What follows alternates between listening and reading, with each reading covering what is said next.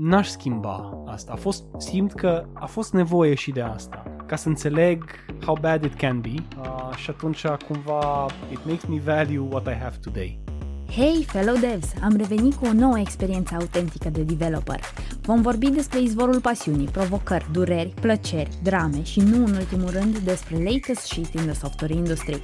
Așadar, stai chill, relax și hai să stoarcem zeama de developer din Romeo Calotă, care de altfel este și un developer veritabil. E important să fie peaks and valleys, right? If it's all peaks, it's just a straight line. You don't appreciate it. You need valleys in order to have peaks. El s-a dat cu .NET, C, C++ și a modificat Linux kernels pentru mini data center-ul lui personal, a scris firmware pentru microcontroller și multe altele. Acum este senior developer la Porsche, predă la UVT și gustă din durerile antreprenoriatului, astfel că haideți să-l cunoaștem. Hei Romeo, bine ai venit! Hello, bine v-am găsit! Hai să povestim despre dev journey-ul tău, cum ai ajuns aici, unde ți-ai găsit pasiunea, unde ai fost când ți-ai găsit-o, cum s-a simțit. Te rog, um, dă-ne. Da, dacă încep, încep povestea de la început o să mă facă să mă simt bătrân. Um, Un pic de nostalgie piperată, nu stric. eram, uh, eram copilaș, aveam vreo șase ani, cred că, ceva de genul ăsta, când a venit tata acasă cu o cutie mare bej. Uh, de fapt, două cutii mari bej, una era monitorul și una era calculatorul. Uh, și a fost chestia asta nouă în casă pe care nu știam ce îi. Și cumva toată familia eram adunați în jurul la, la aparatul ăsta odată ce a fost pornit. Și uh, admiram, nu înțelegeam nimeni ce se întâmplă și ce face, dar îl admiram cumva cu toții. Și uh, cred că ăsta a fost de fapt, uh, ăsta a fost de fapt spark și nu știu cumva next thing I knew a fost că încercam să deschid executabile să văd ce conțin ele și cum se rulează.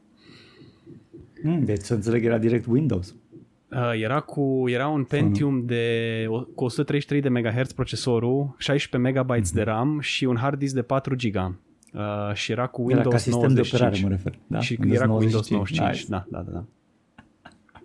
Oh my god, Pentium. Și ce ai făcut tu cu acest uh, calculator și cum uh, povestește-ne un pic din, uh, ok, l-ai primit, a fost iubire la prima vedere, am înțeles, și după aia ce, ce s-a întâmplat cu el? Um, Păi da, în prima instanță a venit preinstalat cu niște jocuri, cumva locul de unde l-a, mm. l-a cumpărat tata era Clar. cu știau ei ce să facă, știau că au copii, uh, știau că tata are copii și atunci na, să, l-au, i-au pus niște jocuri. Era un platformer mm. foarte fain, Aladdin, care l-a jucat mm. și mama și tata uh, până de, de seară până dimineața. Și îl jucam așa, noi copiii îl jucam în timpul zilei, ei, uh, părinții îl jucau noaptea, așa, cu nopți, ne, s-a lăsat cu multe nopți nedormite pentru ei. Uh, dar cumva la totdeauna cât, când mă jucam ceva, indiferent că era Aladdin, că era Doom, că era Hocus Pocus, indiferent ce, ce joc era, uh, întrebarea tot timpul era in the back of my mind. Cum au făcut ca merge. jocul ăsta să funcționeze? Ce în spate? Ce, ce în spate? De ce merge? Uh, mm. Aceeași întrebare a fost și prima oară când ne-au conectat internetul. Asta a fost, cred că, un an sau doi după ce am cumpărat calculatorul. Era internet prin dial-up cu acele sunete oribile când vrei să te conectezi la da. internet. Um, pentru mine nostalgice, pentru cineva care nu le-a auzit niciodată, probabil că doar zgârie pe creier. Da. Așa. Um, și de unde ți ai jocurile? Că erau, nu când, știu. când erau jocurile astea de luat, era greu de luat, măi. Nu majoritatea erau piratate. Nu mai țin minte. Știu că mai mergeam, când mergeam mm. în orașe mari, uh, aveam familie prin toată țara și mergeam în orașe mari, uh, Iași, Constanța, Cluj, Bacău, uh, cam, cam astea erau zonele în care mergeam destul de des când eram copii, ne opream la uh, chioșcuri de astea de ziare, uh, cred că mai există și astăzi, dar sunt sigur că sunt pe cale de dispariție, um, și acolo aveau revista Chip și aveau revista Level. Mm-hmm. Revista Chip venea că cu un disc. Chip, așa? mai este și astăzi chip, dar nu mai e ce a fost odată. Acum un an am cumpărat o revistă chip la un, dintr-o benzinărie slăbuț, slăbuț în comparație cu ce era odată. Ăla venea cu un disc, CD, CD inițial și DVD ulterior, care avea o grămadă de software și levelul venea cu un joc care era full ceva random game care probabil n-a vândut foarte bine și un alt disc plin de demo, demos și na, de exemplu Doom mm-hmm. am jucat Doom 1 varianta shareware care era free, era basically a demo version uh, am dus la capăt de nu știu câte ori, dar na. La fel și Jazz Jackrabbit era tot așa shareware version. Deci cumva probabil la un moment dat sigur de pe discuri de genul ăsta. După aia, chiar la început mm-hmm. nu știu, nu mai țin minte. Asta se întâmpla, Romeo, cam câți anișori aveai? Șapte, opt. Probabil că, okay. probabil că nu era un lucru bun faptul că jucam Doom la 7-8 ani, dar cumva erau nu alte, speria. alte Păi, vremuri. pe mine așa m-a speriat, doamne. Îmi era frică de la Doom, la Doom 2, cred că al patrulea nivel, începi undeva într-o cameră întunecată și acolo mi era super frică. Mm-hmm. Dar așa în general nu, nu era așa de scary. Eu am căzut odată literally de pe scaun și am zburat mouse-ul pe spate că m-am speriat la un mega boss la sfârșit undeva. Extraordinar. Și eu eram tânăr când jucam Doom. Bun, și ție ți s-a pus pata acolo, ai zis, băi, cum merge, ce se întâmplă, ce se întâmplă în spate? Și ce am început să fac... Ce se întâmplă mai departe? Uh, ce, ce am început să fac era să deschid executabilele cu Notepad uh, și vedeam a bunch of gibberish, na, că e fișier binar, nu avea cum să deschidă Notepad-ul și să aibă vreun sens pentru mine. Dar cumva asta nu m-a oprit. Îmi, scri- îmi cream Notepad-uri noi în care scriam și eu tot felul de gibberish și salvam cu extensia .exe. La un moment dat am creat un program care ce făceam pornea calculatorul. Deci am scris a bunch of gibberish într-un notepad, l-am salvat cu extensia exe și am dat drumul și era, îmi repornea calculatorul. Asta era, cred că Oh deja my aveam God, Windows era hack, tu 98. Practic ai scris era destul de greu să faci chestia asta. Cum Dar Dumnezeu nu a reușit știu să nici faci. până în ziua de azi ce am făcut și cum am făcut, că am luat, am copiat text din alte executabile și mi-am dat eu seama că părea că începe cu ceva simboluri speciale și le-am copiat în, în notepad și am scris eu random stuff după aia să văd cum se compo- I don't remember exactly. Și, Deci erai un pic de hacker încă de la începutul vieții tale, de 7-8 ani. Uh, nu știu, cred că, cred că Puneai chestii. Cred că mulți copii uh, întreabă de ce aia, cum merge aia, cum funcționează aia, dar cumva de obicei să axați pe lucruri tangibile și lucruri care interacționează poate mai des. Pentru mine era cum funcționează calculatorul. Cumva nu mă interesa cum merg mașinile, cum funcționează, nu știu, aspiratorul, uh, de ce funcționează, de ce îmi curge apă la, la chiuvetă. Nu, nu mă interesau lucrurile. Pe mine mă interesa de ce merge calculatorul așa cum merge, ce se întâmplă acolo. Și, în mod curios, nici măcar partea hardware. Deci cumva la partea hardware era da, da, da, da, da, e ca să facă software-ul să meargă. Cum e software-ul făcut? Hardware-ul e aici pentru noi ca Nu, să, să avem pe facem ce rula software-ul să software. meargă. Ce tot atâta hardware? Lasă Clar. hardware-ul, software aia e partea, partea interesantă. Și Nice, când am fost mai interesant. măricel, cred că eram în clasa 6, A, vreau să te întreb, Romeo, dacă ai simțit și ai trecut prin partea aia în care te chemau părinții, vecinii, uh, nu știu, bunicile, neamurile să le instalezi Windows-ul. uh, fiind, când eram mai mic, eram foarte annoyed de, de chestia asta, că mă lua tata și zicea, mergem la nu știu ce coleg de la lucru să-i reinstalăm Windows sau să-i configurăm nu știu ce sau, na. Și eram foarte annoyed.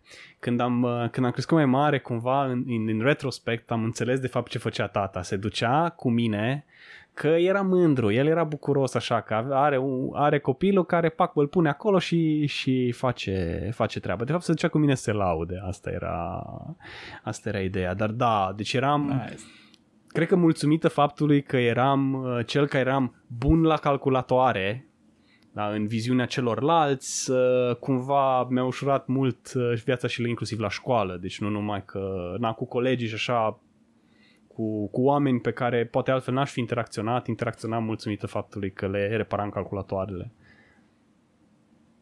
Dar da, părinți, bunici, profesori, A, cumva părinții tăi au fost din domeniul ăsta să te ajute în privința asta, te-au ghidat cumva în sensul ăsta. Uh, nu, nu, nu, nu. Uh, bine, amândoi erau, uh, erau ingineri cu facultate și făcuseră ceva, ceva informatică, dar prea, prea nu semăna informatică care au făcut-o ei în facultate cu ce făcea, ce făcea calculatorul. Um, tata cumva m-a ghidat la început un pic să mă ajute să înțeleg interfe- interfața grafică, cum funcționează, cum dai un click, cum deschizi un fișier, ce la un folder, detalii de, de genul ăsta.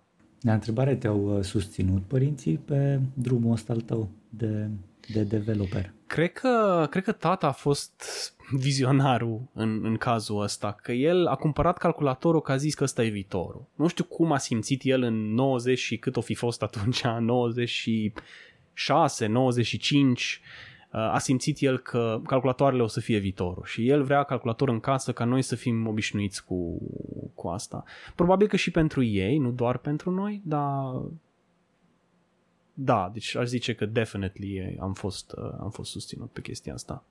Ok, și ai mai crescut un pic, ai să trecem puțin de partea generală sau, sau poate chiar nu, uite, chiar în generală. Ți-a plăcut partea asta de informatică, matematică? Ce tangență ai avut în generală cu partea asta? Uh, în general nu făceam, uh, nu făceam informatică, na, evident făceam matematica. Uh, ce am avut noroc era că eu aveam doi verișori care erau cu 3, respectiv 4 ani mai mari ca mine. Sunt, sunt și acum, nu doar erau, că și acum tot aceeași diferență de vârstă îi. Um, și ei la liceu deja făceau informatică și făceau Pascal, făceau programare. Și îi tot auzeam că vorbeau despre diverse, diverse chestii și am zis ce e Pascalul ăsta? Și atunci am apucat și eu să... Am descărcat Turbo Pascal, că deja aveam internet cu care permiteam să descarc aplicații medium-sized. Am descărcat Turbo Pascalul, care era free de la Borland și am deschis interfața și am început să experimentez. Am primit o carte de la, de la unul din verișori care era, era, funny enough, era carte pe care zicea informatică pentru admitere la liceu. Din, era ceva carte din anii 80, uh, care era doar, doar Pascal, era o cărțulie așa sănătoasă dar care te lua de la zero și îți introducea concepte de bază în programare și cum se aplicau ele în, în Pascal. Și am început în clasa 6 să fac programele, mi-am făcut un, o agendă în care puteam să scriu chestii și îmi salva într-un fișier text, uh, mi-am făcut tot felul de aplicații de astea care îți punea întrebări de cultură generală și îți zicea dacă ai răspuns corect sau nu. Uh, toate astea erau aplicații care erau de la linia de comandă, da? deci nu aveau GUI sau ceva, dar erau aplicații care m-au obișnuit un pic cu cum funcționează Pascalul, ce înseamnă un for, ce înseamnă un if, ce înseamnă un while, no, concepte de astea de, de bază. Da. Și ce bă, acolo, nu te-ai împotmolit, că era destul de complexă treaba, adică nu, când erai acolo, în locul ăla în care studiai și mâncai pământul și aveai, uh, aveai cartea respectivă, ai avut ceva provocări um, specifice sau ai te izbit de ceva frustrări, că n-ai înțeles, că nu mers treaba. Băi, vreau să fac să iasă asta, dar nu-mi iasă. Ideea era că fiecare moment pe care eu îl petreceam scriind cod, și morele se aplică și astăzi, era un moment de fericire. Adică nu exista frustrare în momentul în care scrii cod. Da? Era so cool, you're making stuff, you're creating nice. something. Și atunci na, era fun. Mm-hmm. Nu iese, nu-i bai, mai încercăm. Eventually tot iese. Mai? Da, exact. și nu era, nu era o frustrare. Ce nice. făceam era, ieșeam, ieșeam afară, nu știu, mă duceam la o plimbare sau ieșeam mm-hmm. și mă jucam cu prietenii sau whatever, făceam altceva sau mergeam la masă sau na, schimbam contextul și pe când reveneam o luam de la capăt și câteva ture de astea și tot, tot îmi da. ieșea. Deci frustrare, frustrare Aici nu. E, e, E chestie foarte faină ce zici, pentru că, într-adevăr, oamenii care simt pasiunea asta uh, nu simt frustrare, că de-aia te-am și întrebat așa cumva un pic și cu un pic de leading question ca să văd ce zici, dar ideea e că așa îți dai seama dacă ești pasionat, că dacă e frustrare, pare să că mm, e, mai ales la început de drum, um, înseamnă că nu e pasiune, nu, nu, nu ești uh, deschis să, să găsești soluții la o problemă. Ești mai degrabă frustrat că nu găsești o soluție la o problemă. Nu ești orientat pe a construi, ci ești orientat pe a, ok, let's do this and move on, știi? As, e bucuria uh, aia, de fapt. Da, deci as a, as a millennial e, cred că e, e foarte greu să nu vrei să obții rezultate imediate și să cumva să zici, da, vreau să fac treaba asta, cum o fac, zi, și să fie gata odată, că nu... Și tendința, tendința este și la mine, deci nu e de parcă. La alte chestii n-am, n-am răbdarea necesară, dar la asta n-am, n-am avut. N-am avut, a fost super ok. It was just fun mi se pare mega, mega tare că cumva încă din general uh, ai început să lucrezi pe partea asta de programare uh, și eu am o curiozitate aici. Erai genul de copil care stăteai mai mult în casă și erai pasionat de programare sau ieșeai și afară să te joci șotron și toate jocurile alea ale copilăriei? Uh, da, ieșeam și afară. Aveam în spate, uh, era un teren de joacă de la comunist cu, cu barele alea așa în semicerc și uh, cum le zice, leagănele alea care erau numai metal și o chestie de lemn tare pe care stăteai, deci era comunist. Dar uh, ne cățăram pe acolo, ne urcam, ne jucam tot felul de jocuri. Uh, Na, dar aveam momente și aveam momente și momente, aveam perioade și perioade. Perioade când vreau mai degrabă să mă joc afară cu copii, momente când aveam chef mai degrabă să stau acasă să programez. Te-ai jucat uh, din asta cu cornete, împușcat cu cornete. Uh, eu nu, uh, că mi-a zis, mi-a interzis tata că-mi, sco- că scot ochii dacă mă joc cu prostii de alea. Așa, deci nu. Dar ceilalți, ceilalți definitely se, se jucau cu ele. Nice, nice. Și ceva sporturi de pe atunci ai deprins o mișcare, ceva? Ce, ce Făceam, era? toți eram fotbaliști, na, cum erau toți copii în perioada aia, clar. toți eram fotbaliști, clar, eram cei mai buni fotbaliști, așa, și mai ales eu. Și, na, și unde, ce jucai, ce, ce poziție? Erai peste tot pe teren, să înțeleg, eram, sau erai în poartă? Eram ori în fundaș, ori în poartă, așa de bun eram.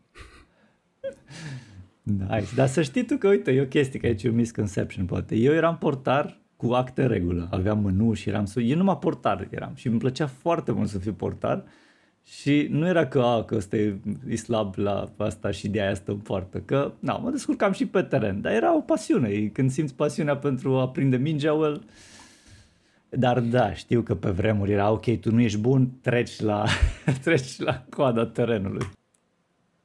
Da, da. Și dacă ar fi Romeo, acum să te întrebăm, uh, gândindu-te la generală, care a fost materia ta preferată? Mulți ar spune, uai, desen, sport. Care a fost la tine materia ta preferată? Mie îmi plăcea fizica. Fizica era foarte faină, uh, că ne aducea profesoara tot fel de chestii, făceam experimente practice și tot timpul ne dea exemple din, din viața reală și ne încuraja și pe noi să facem experimente și să ne jucăm cu, cu chestii. Cred că fizica era cea mai faină. Deși am început generala prin, prin a urâ fizica, dar cumva pe măsură ce a trecut timpul, it became my favorite thing. Foarte tare. Și ai avut un experiment pe care l-ai adus acasă și ai ieșit cu boom. Nu.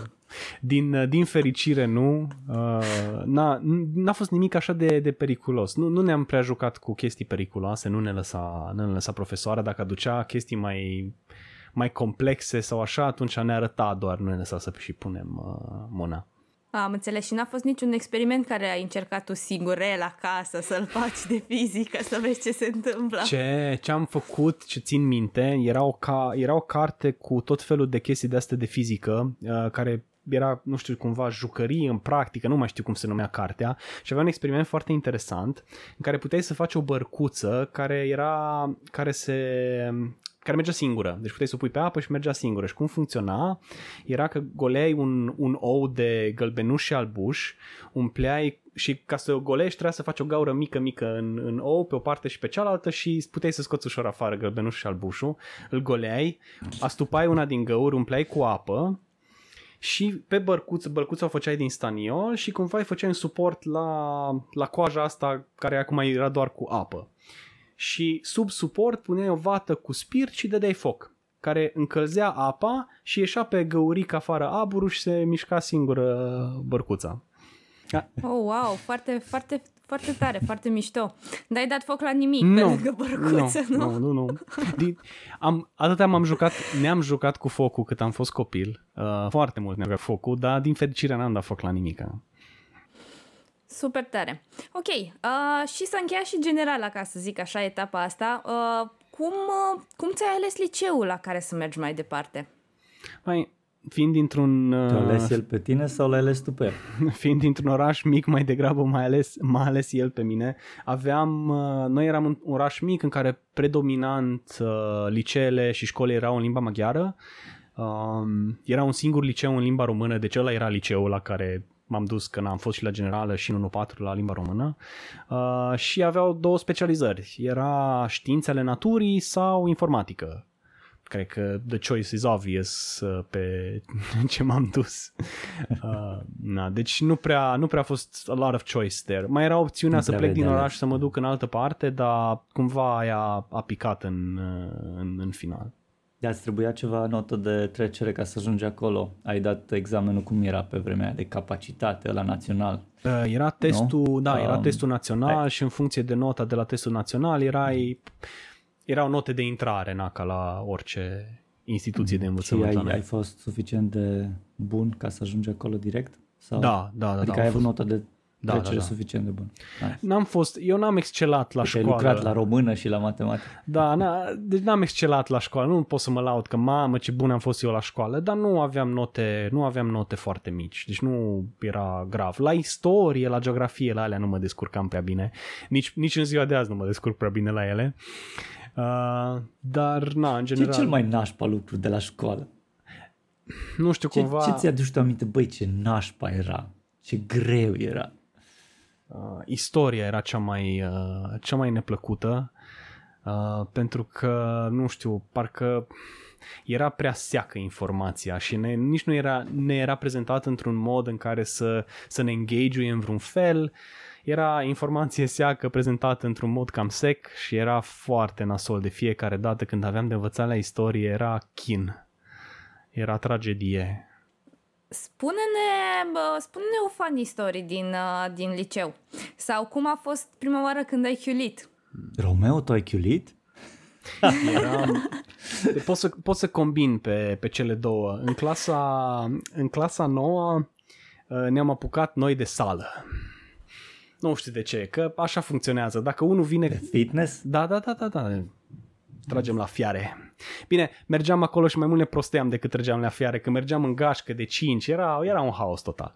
Oricum, um, ne-am apucat noi de sală și deja mergeam, de, mergeam deja de ceva timp uh, și la un moment dat, într-o după amiază, când ne pregăteam să plecăm la, la sală, atunci chiar atunci am ieșit pe ușă și urcă maică mea pe, pe casa scării și îmi zice imediat te întorci înapoi în casă, nu te duci nicăieri. Și am zis, da ce? Ce s-a întâmplat? Care-i baiul? Eu știam că ea se, dusese la, ea se dusese la școală, la frate meu, la ședință cu părinții. Nu m-a dus capul să mă gândesc că șanse foarte mari să dea și de diriginta mea, fiind la școală. Na. Și exact asta s-a și, s-a și întâmplat. A tras-o deoparte diriginta și a zis, știți, doamna Calotă, ar trebui să vorbim despre, despre Romi, pentru că are cam multe absențe. Și zice Mike mea, Și la ce avea ce, absențe? ce absențe are? De ce să aibă absențe? Că el merge la școală. Or so she knew. Da, uh, avea, chiuleam la istorie, chiuleam la română, uh, chiuleam la logică, nu știu, erau, erau materii de astea care le consideram mai puțin relevante pentru, pentru mine, că deja, deja în clasa nouă eram convins că știu ce vreau să fac mai departe, nu, și n-am nevoie de istorie română și alte prostii de genul ăsta. Uh, mie îmi trebuie informatica și pe aia vreau să mă axez, nu, na, materii de astea. Și atunci uh, la alea chiuleam, când știam că urmează o testare, știam că eu eram singurul care n-am două note și trebuia neapărat să avem două note până se încheie, nu știu, săptămâna asta, că o să fiu ascultat, asta însemna că o să fiu ascultat, nu mă duceam și da, tot felul de, de lucruri de genul ăsta. Oricum acum, acumulasem o, o sumă de absențe destul de, de mare, deci era destul de grav.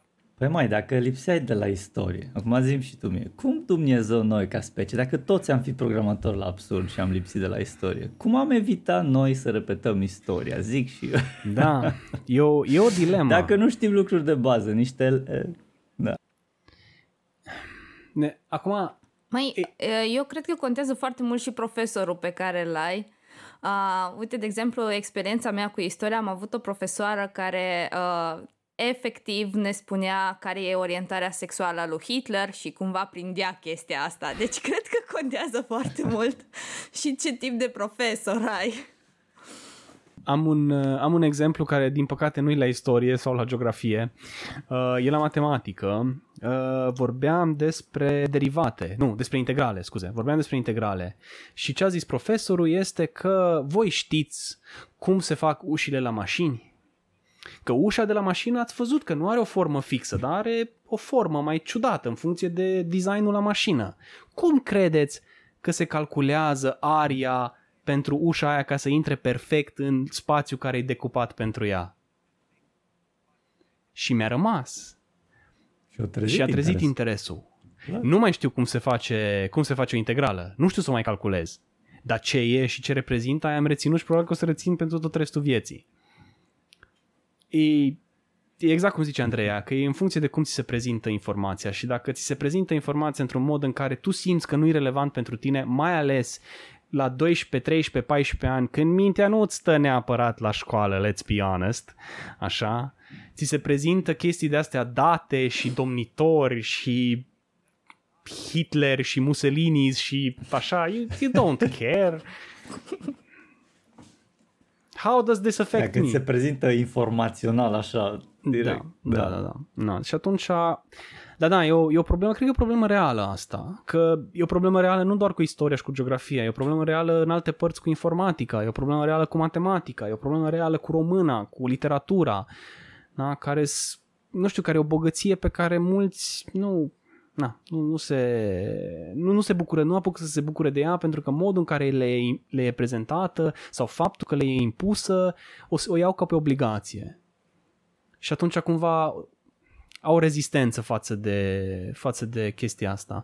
La fel îmi povesteam cu o colegă de lucru, zicea că ea în timpul ei, timpul ei liber îi place să se uite la chestii de astea soft skills, umaniste, despre, nu știu, cum să, cum să te înțelegi mai bine cu oamenii din jur, cum să interpretezi anumite comportamente la la, la anumite interacțiuni și cum să le interpretezi, uh, uh, la chestii beyond medicine. Nu știu, ea se uită în timpul liber, dar dacă vine de la lucru că tu trebuie să faci un curs despre asta, reacția instinctuală este nu, nu vreau, nu trebuie.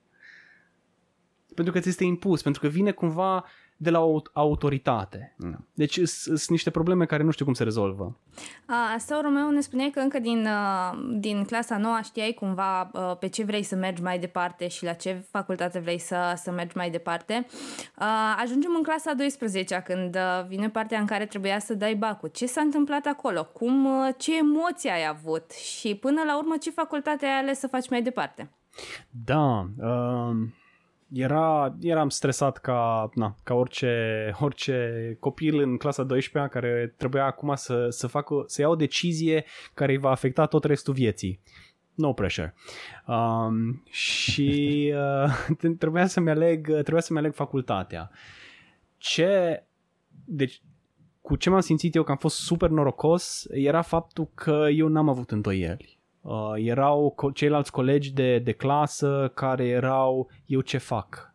Își cumpărau ghiduri, își cumpărau cărți în care încercau să decidă eu ce am să fac, că nu știu ce să fac. Și era și presiunea asta, exista, probabil că există și asta, aceeași presiune socială, că dacă nu faci facultate, cumva you're a lesser human being or something, nu știu exact de unde, de unde a apărut presiunea asta, că tot, toată lumea trebuie să facă obligatoriu o facultate. Și na, foarte mulți... Pentru Probabil că, toată că... Lumea, da, toți erau ingineri, toți erau cu facultate, dacă vrei să fii om, trebuie să ai facultate, știi? Uh, și Which așa ca și paranteză, da, că, ca și paranteză la, la discuția asta, faptul că toată lumea face facultate, acum ducem lipsă de tâmplari, ducem lipsă de electricieni, ducem lipsă de instalatori și așa mai departe, da? Și se întâmplă lucruri care, lucrurile care se întâmplă pentru că nu avem specialiști în domeniile astea. Na, paranteză închisă. Anyway. Um, și da, eu știam ce vreau să fac, întrebarea era doar unde mă duc, uh, la ce facultate. Și erau două opțiuni, una pentru care milita tata și una pentru care am vrut eu. Um, uh, una care am vrut-o eu.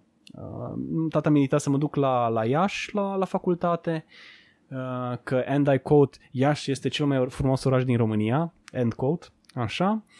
Și uh, eu am vrut să vin la Timișoara pentru că Timișoara a fost orașul în care eu mi-am ridicat privirea din pământ pentru prima oară când am fost undeva în vizită. Uh, mergeam foarte des cu ai mei în diverse, diverse locuri, atât în țară cât și în afară și de fiecare dată când mergeam undeva și ne plimbam și ne uitam la, mergeam la sightseeing, eu eram cu nasul în pământ tot timpul și îmi zicea mama, ridică-ți privirea, uite-te ce frumos și mă uitam, da, da, foarte frumos.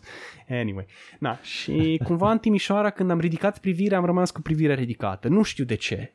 Că looking back, nu, nu-mi dau seama, că nu-i nu e cu mult mai deosebit față de, față de alte orașe, mai ales din vest. Da? Dime a dozen care seamănă destul de mult cu Timișoara ca și arhitectură. Dar cumva, nu știu, ceva, ceva clicked with me. Uh, Dragoste fost... la prima vedere, cred că putem să-i spunem. Cred, cred că da, cred a fost că o da. Chimie. Uh, da, a fost, a fost ceva. Cei drept, a fost și primul oraș în care am văzut un om cu o pană în cap pe post de, nu știu, să-și prindă părul. So that was pretty interesting. Uh, Boemă treaba. Era, era boem. Da, nice. da, nu știu, de lucrurile astea, I guess că la vremea respectivă îmi săreau mult mai tare în, uh, în ochi. Și uh, na, am dat, am dat, uh, am depus dosarul la ambele facultăți, la, la Universitatea de Vest în Timișoara, uh, la Politehnică mi-am depus dosarul aici și la Iași mi-am depus la Alexandru Ioan Cuza. Um, care, cred că, dacă nu greșesc... Cum? Zic și ai intrat la toate și ai avut de ales, sau? Pretty much, da. Am intrat la toate și am avut de ales uh, și spre dezamăgirea lui tata am venit aici uh, și spre dezamăgirea lui și mai mare, n-am ales să mă duc la Politehnică, am ales să fac vestul, pentru că, țineți minte, cum ziceam mai devreme, uh, nu mă prea interesează pe mine hardware-ul, eu vreau software, eu vreau să scriu cod, eu asta vreau să fac. și atunci am ales, uh, am ales Universitatea de Vest. Wait. Și n-a fost uh, ideea asta uh, cumva și de la tăi, măi, dar nu ești inginer dacă faci facultatea de vest, ok, soft, dar nu devii inginer, n-a fost presiunea asta de la ei. Mm, nu, nu presiune pentru titlu. Cumva asta au înțeles că titlu nu înseamnă foarte multe. Ei erau îngrijorați poate că nu e școala la fel de bună nu sau nu e la fel de strictă sau nu mă învață la fel de multe lucruri sau Politehnica cumva tot în mintea lor avea o altă conotație faptul că era Politehnică. Era mai grea un pic. Da. Ok, nice. Și, și ai ajuns la facultate, Romeo. Și cum a fost primul, primul impact? Trecerea asta de la liceu la facultate, care cred că cu toții o simțim la un moment dat. Nu mai avem doamna dirigintă care să stea pe noi. Măi, nu, Chiulic, ai prea multe absențe, îți scad media la purtare. Cumva la facultate suntem lăsați așa mai liber, like, înveți bine, nu înveți foarte bine, descurcă-te pe mai departe. Cum a fost pentru tine, Romeo, trecerea asta? Cu atât um, mai mult cu cât uh, te-ai și mutat de acasă. Cu mutatul de acasă aia a fost pozitivă cumva din prima, toată libertatea asta de a face ce vreau, să nu am, să nu am oră la care trebuie să fiu acasă, să nu-mi zică, vezi, nu, mai, nu te mai duc cu ăla că nu-mi place de ăla. Să, deci, all of that just flew away. Și cumva am văzut-o ca pe oportunitate, deci pe plan personal am văzut-o ca pe oportunitate să mă, quote-unquote, reinventez nu cunoșteam pe, am venit aici, am venit singur, nu cunoșteam pe nimeni, nu aveam pe nimeni și, uh, na, cumva oportunitatea să fac din mine ce vreau să fiu. Nu conta, nu exista un background, nu existau preconcepții, de uz none of that. Pe plan de școală, uh, a fost super interesant la început când am văzut lista de materii, când au început să ne povestească profesorii ce o să facem și eram super entuziasmat honestly, entuziasm care a scăzut pe măsură ce a trecut timpul. Cumva, na, n-a fost, uh, n-a fost, uh, as they say, all it's cracked up to be. Am fost puțin, puțin dezamăgit de, de contentul de la, de la școală. Uh, mai ales la început era foarte multă matematică, era foarte multă matematică, foarte bum, bum, bum, bum, bum, bum, bum. Deci nu aveam timp să stăm, să, să rumegăm informația. Adică laboratoarele veneau, cursurile curgeau și tu trebuia să acumulezi sau get left behind. Uh, Asta era super, uh, super naș, a fost foarte șocant yeah, pentru mine. High-paced. Da, era foarte high-paced în comparație cu cum a fost, de la, cum a fost la liceu. La materiile care erau programare simțeam că nu ne mișcăm suficient de repede sau învățăm chestii care sunt nerelevante sau exemplele erau prea academice, nu erau chestii real world, nu erau chestii tangibile practice care să, na, să simt că mă ajută și simt că na, evoluez, cresc, învăț, uh, învăț lucruri noi. Deci overall I would give it a C. Vreau să întreb uh, dacă ar fi să te întorci înapoi așa în facultate și să zicem că cineva chiar te-ar asculta de data asta, ce sfat le da celor care um, fac curicula sau celor care uh, prezintă informația astfel încât să fie relevantă facultatea pentru zilele noastre? Um, cel, puțin, cel puțin din ce am experimentat eu la școală, uh, e cred că un cuvânt care, care ar ajuta să, să rezolve like 60% of the issues. Context. Ne lipsește contextul pentru informația care ne este prezentată. Da? Adică e foarte tare că tu mi explici ce sunt alea thread e foarte tare că tu mi explici ce e la un cloud, e foarte tare, dar dacă tu nu îmi dai un context pentru ce sunt folosite lucrurile astea, cum sunt relevante, în ce domenii sunt relevante, atunci degeaba degeaba îmi explici Java, degeaba îmi explici C++, degeaba îmi explici C Sharp, degeaba, degeaba. Pentru că if I have nothing de care să mă pot atașa, da, ceva de I can latch on to, să zic, da mă, uite, ăsta este hook-ul, ăsta este firul de care eu pot să mă prind ca să contextualizez informația pe care tu mă prezinți, ca să pot să ingerești, să pot să înțeleg mai bine, atunci e degeaba, no, nu știu, intră pe ureche și iese pe cealaltă. Să înțeleg că e exact ca și ușa aia de mașină. Da. Lipsește exact. ușa de mașină. Exact. Ex- lipsește ușa exemplu cu ușa de mașină. integrală, ca să înțelegi. Exact, Clar. exact. Nice. Super tare, mersi de răspuns foarte concret și la obiect. Într-adevăr, dacă cumva ascultă niște oameni care lucrează la curiculă sau care sunt um, poate decani ai facultății, de ce nu, să să putem lucra, să putem aduce. Oricum, ajungem și acolo. Romeo, tu lucrezi în domeniul ăsta, tu prezinți informația asta, poate cu context sau fără, depinde, trebuie să ne zici tu. Um, la studenți, de ajungem acolo, hai să luăm pe rând, așa Unde suntem acum, Andreea? Suntem undeva în facultate și chiar ne, ne povestea Romeo uh, cumva că a fost totuși un șoc și eu vreau să întreb aici, uh, Romeo, Uh, dacă ai avut un breakdown în facultate și cum te-ai ridicat, cum ai trecut peste impasul ăla, peste momentul ăla în care uh, probabil te-ai gândit, măi, nu mai vreau să fac asta, nu-mi place, ce-i bullshit-ul ăsta? Hmm. Uh, mai, mai, mai ginit. Um, în în anul, anul 3, cred că eram. Așa, eu treceam din, am trecut din anul 1 în anul 2 cu minimul de credite, din anul 2 în anul 3 cu minimul de credite, deci cumva nu pot să mă laud că mamă ce învăț, eram tot premiant uh, și cu bursă. Far from it. Um, cei drept la materiile care îmi plăceau și materiile care erau interesante, la alea mă și duceam și la alea aveam și note bune. Acum, na, make of that what you will. Anywho, Uh, și când eram în anul 3, ăla a fost momentul când am zis că I can't do this anymore. Uh, au fost și chestii de școală, au fost și chestii personale, cumva au venit colac peste pupăză și cred că, eu cred, dacă aș fi să mă self-diagnose, atunci aș zice că am avut un, un moment de, de depresie în care nu mai vreau să mai fac nimic, nu mai vreau să mă mai ridic din pat, deci tot ce vreau să fac e să mă uit la Scrubs și over and over and over again and nothing else, deci nu simțeam că nu mai are sens să mă ridic din pat. Mm, a fost o perioadă în care nu găseam nici de lucru, evident, neterminând nici facultatea, na, eu căutam în domeniu, dar bineînțeles că cumva nu eram nici obișnuit cu ideea de interviuri, nu era, era cumva și partea asta era nouă și n-am, n-am reușit să găsesc un job în domeniu. Um, și am ajuns atunci să lucrez la KFC care m-a băgat într-un, m-a băgat într-un spiral un pic uh, mai mare și cumva m-a băgat și mai tare în, în ideea de depresie. În momentul în care și ai mei au aflat că lucrez la KFC uh, au venit la Timișoara și au zis hai acasă, vii cu noi acasă. Și am zis că nu vin. Și am zis că ce faci, ce o să faci aici, că asta, asta nu-i viitor, măcar acasă nu plătești chirie Um, na, și cumva n-a fost, uh, n-a fost un moment prea, prea fain. Uh, și ce m-a... Sc- deci a fost aspră totuși. Da, da. Da, ce te-a scos. Da, și ce, ce, ce, ce m-a scos este, oddly enough, uh, chiar uh, perioada la KFC cât am lucrat. am cunoscut oameni noi, am cunoscut oameni interesanți, oameni inteligenți, adică nu, faptul că lucrau la KFC nu îi făcea, nu îi făcea mai puțin oameni, nu îi făcea proști, da? Um, și cumva am făurit uh, mai multe prietenii, una din care supraviețuiește și astăzi, suntem foarte apropiați. Uh, mi-a fost domnișor de onoare la nuntă, adică cumva, na.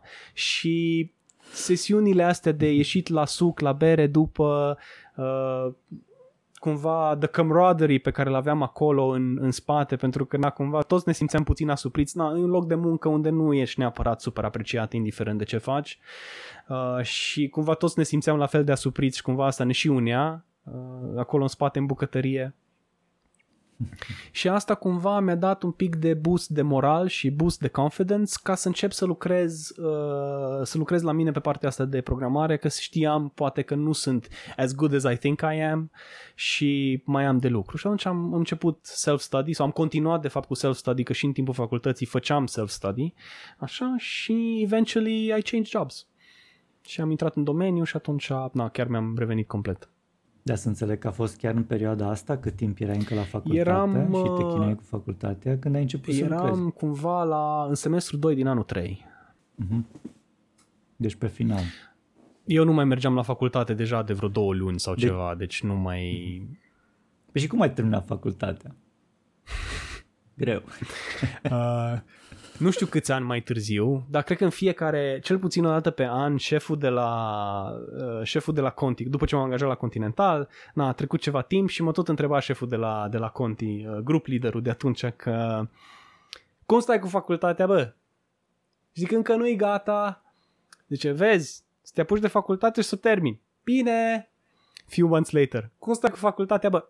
Și n-a continuat așa și nu știu, la vreo 3-4 ani după ce, după ce eram deja angajat, după aia am făcut uh, facultatea la Tibiscus, unde era mult mai lejer, nu trebuia să fiu prezent, nu trebuia nimic, doar uh, na. mi-am echivalat materiile care le aveam de la vest și uh, mi-am terminat acolo facultatea. Și ai finalizat acolo. Mhm. Nice. De timp în care deja Da. lucrai ca Da, da, programator da. cu acte în Da, da, regulă. Ok. Mai pare să fie destul de um, destul de challenging ce, ce s-a întâmplat. Deci tu, în timp ce lucrai uh, la restaurant, ai, ai și învățat să devii un programator mai bun și te-ai simțit cumva um, te-ai simțit sau cel puțin ai, ai avut grijă de mental health prin faptul că oamenii pe care i-ai avut acolo, în bucătărie, au fost lângă tine și cu tine, uh, ceea ce ți-a dat așa o aură de, de înțelegere și de, uh, de apartenență la s- social, că până la urmă suntem ființe sociale cu toții.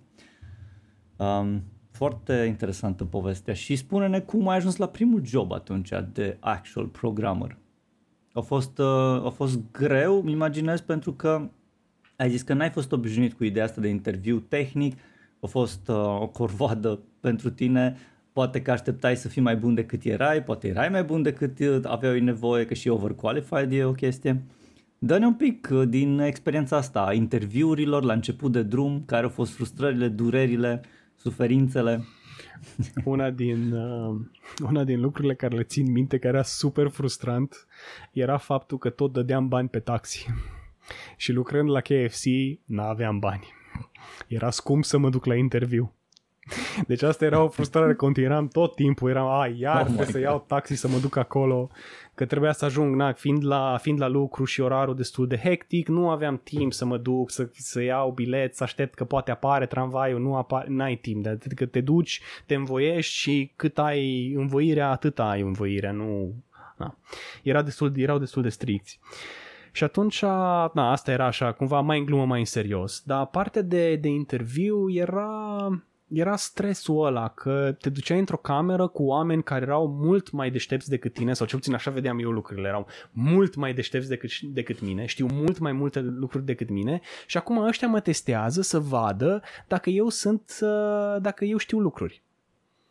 Și self-esteem, na, cum ziceam, nu era tocmai at an all-time high, uh, la vremea respectivă și na, era, era destul de stresant, era o experiență stresantă. Ieșeam de acolo epuizat uh, mental. Chiar dacă poate interviu nu era o chestie super complexă sau nu puneam întrebări care dacă eram calm nu le-aș fi știut, dar na, cumva environmentul ăla era, era destul de stresant și te duceai într-o clădire de birouri unde toți erau, uh, toți erau angajați într-o firmă mare, adică aveau pf, ăștia oameni, nu ca eu lucrez la KFC, eu da? Și atunci na, era și sentimentul ăsta de, de inferioritate. Um, și era alergătura asta care era foarte, foarte stresantă și așteptarea că nu știi. Nu puteai să întrebi, nu m-am descurcat la final. Adică ei te întrebau, ai ceva întrebări pentru noi? Ce puteam să zic? E fain aici. Na, și ei îmi ziceau da. Și am zis, na, ce bine pentru voi. Nu puteam să întreb, m-am descurcat sau nu. Am avut la un moment dat, așteptam uh, autobuzul dimineață să merg la, să merg la lucru la tot la KFC și stăteam acolo în stație și, mă, și îmi sună telefonul și număr necunoscut. Știam că fusesem la interviu la ceva firmă. Eu nu mai țin minte la ce firmă am fost la interviu. Și mă sună și zice, sunt cu tare de la firma X. Și, ai ce fain, gata, în sfârșit am reușit interviu. Te-am sunat să spun că nu, nu, nu te acceptăm. A, puteai să-mi trimiți un e-mail, nu trebuia să mă suni pentru asta. Mulțumesc. oh my god, ce dureros. Na, deci... Uh... Păi și cum, ok, cum ai ajuns, că ai ajuns la corporație da, să da, da, lucrezi? Da. A făcut, ai făcut switch-ul instant de la restaurant la corporație în, like, adică vreau să zic di- direct? Da. N-a mai fost un pas nu, intermediar. Nu, nu. Eu, na, cum ziceam, lucram la KFC, okay. între timp făceam, uh, făceam programare on the side și uh, mergeam la interviuri na, în paralel, că na, vreau și eu să lucrez în domeniu. Și la Conti am fost de patru ori la interviu, deci la patru interviuri am fost la Conti, hence my frustration cu banii de taxi. Așa.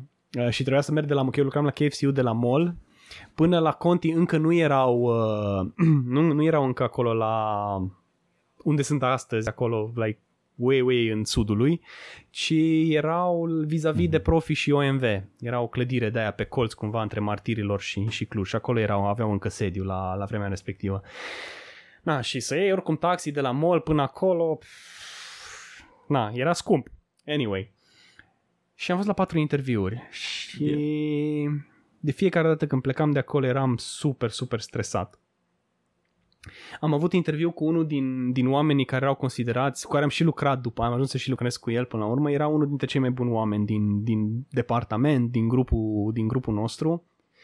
Um, cu el am dat inter- un interviu și am mai dat un interviu cu, uh, cu un team leader care, cu care am ajuns și cu ea să lucrez eventually.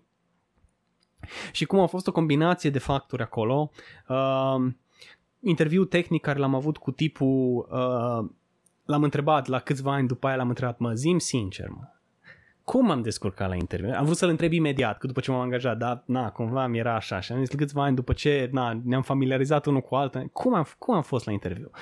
Zice, mă, când, uh, când m-a întrebat Ovi, Ovi fiind uh, șeful, uh, când m-a întrebat dacă îl luăm pe ăsta sau nu, o zis, uh, am zis, mm, mm, mm, mm, așa, așa, așa. No, deci ăsta a fost feedback-ul lui, așa și așa. și cumva chestia care m-a împins uh, dincolo de, de, de, de pragul ăsta de uh, angajabilitate, deci am devenit angajabil, a fost faptul că povestea care v-am spus-o vouă cu KFC, cu drop out of school, cu depresia, cu toate alea, uh, le-am spus-o la, la team leader-ul care urma să, care urma să lucrez uh, într-un alt interviu și cumva i s-a făcut milă de mine și a zis, mă, hai mă să-i dăm o șansă, uh. na, hai să-i dăm o șansă, dacă tot a trecut prin atâtea oh stichine, atâta omul. Păi și-au regretat? Mă, din ce mi-au zis, ei n-au regretat. Na, deci au fost, uh, în general, feedback-ul care l-au avut după aia despre, bine, am și muncit. Deci în momentul când am ajuns acolo, am muncit. Deci în momentul în care mi s-a da. dat de lucru, eu făceam și încă mi era, îmi era și nașpa că făceam, eram așa de concentrat să fac și să fac bine și să fac repede, că mi se părea că terminam prea repede și numai stăteam așa și făceam așa cu degetele. Așteptam să treacă un pic mai mult timp ca să-mi zică că mă grăbesc. Deci I was trying to make the best impression possible ca să nu supăr pe nimeni și să vadă că, na, I'm a good worker și că I'm really doing my best. Um, Na, deci au fost, uh, au fost... În corporație să știe că se întâmplă chestia asta. Um, uneori, uneori se întâmplă că, și, și eu am lucrat la corporație când a fost mai mic și era momentul ăla în care literally n-ai ce lucra și trebuia, na, să te faci că lucrezi dacă cumva trecea cineva pe acolo care era super awkward, na. Eu mă uitam pe atunci, știam un trick ca să fac un workaround să ajung pe YouTube, că nu oricine știa să ajungă pe YouTube, trebuia să știi uh, niște șmecherii și să ai legături cu ea de la IT department. și eu eram toată ziua pe YouTube, ăștia să uită la mine, what the fuck, vreo lună sau ceva, o lună și un pic, că deja mă plictiseam, nu aveam ce să fac, eu, și eu nu pot, dacă n-am creierul activ, eu mor.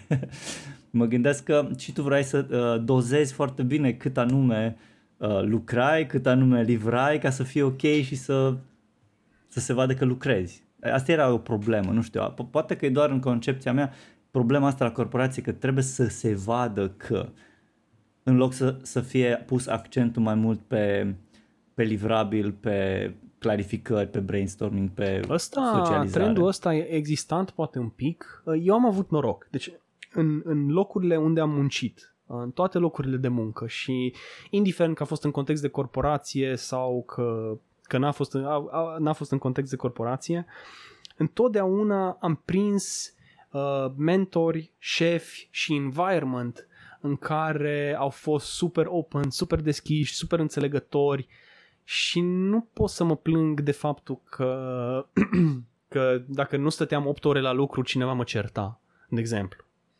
Da. Sau că mi se atragea atenția, bă, da, uh-huh. tu ce faci? Tu stai numai 7 ore jumate? Sau că stai în pauza de masă mai mult de nu știu cât era, că, nu știu cât aveam, 45 de minute aveam pauză de masă, da? Și că stai o oră, nu stai 45 de minute, pe ce asta, mă? Deci nu a fost, niciodată nu s-a pus problema de, de așa ceva. A fost super fain. Eu de ce făceam asta era pentru că mi se părea că, că le dau impresia că mă grăbesc și că fușeresc lucrurile, nu pentru că vreau eu neapărat să trag de timp. Deci era doar o chestie în mintea mea să nu cumva să supăr pe cineva, asta era, că eu vreau jobul ăsta foarte tare. Eram în minte că aveam șase luni de probă, că așa mi s-a zis, na, contractul inițial e pe șase luni, e perioadă de probă și după cele șase luni, dacă everything is fine, atunci trecem pe contract pe perioadă nedeterminată. Eu eram așa focus, canale șase luni să nu fiu dat afară, asta era tot, tot focusul meu, să nu mă dea afară. Na, și atunci de acolo, de acolo venea chestia asta. Dar ce zici tu, eu n-am experiență. Eu am auzit la alții, am auzit povești, deci nu spun că nu se întâmplă, dar experiența mea nu asta a fost. Experiența mea a fost că everyone is understanding as long as you do your job.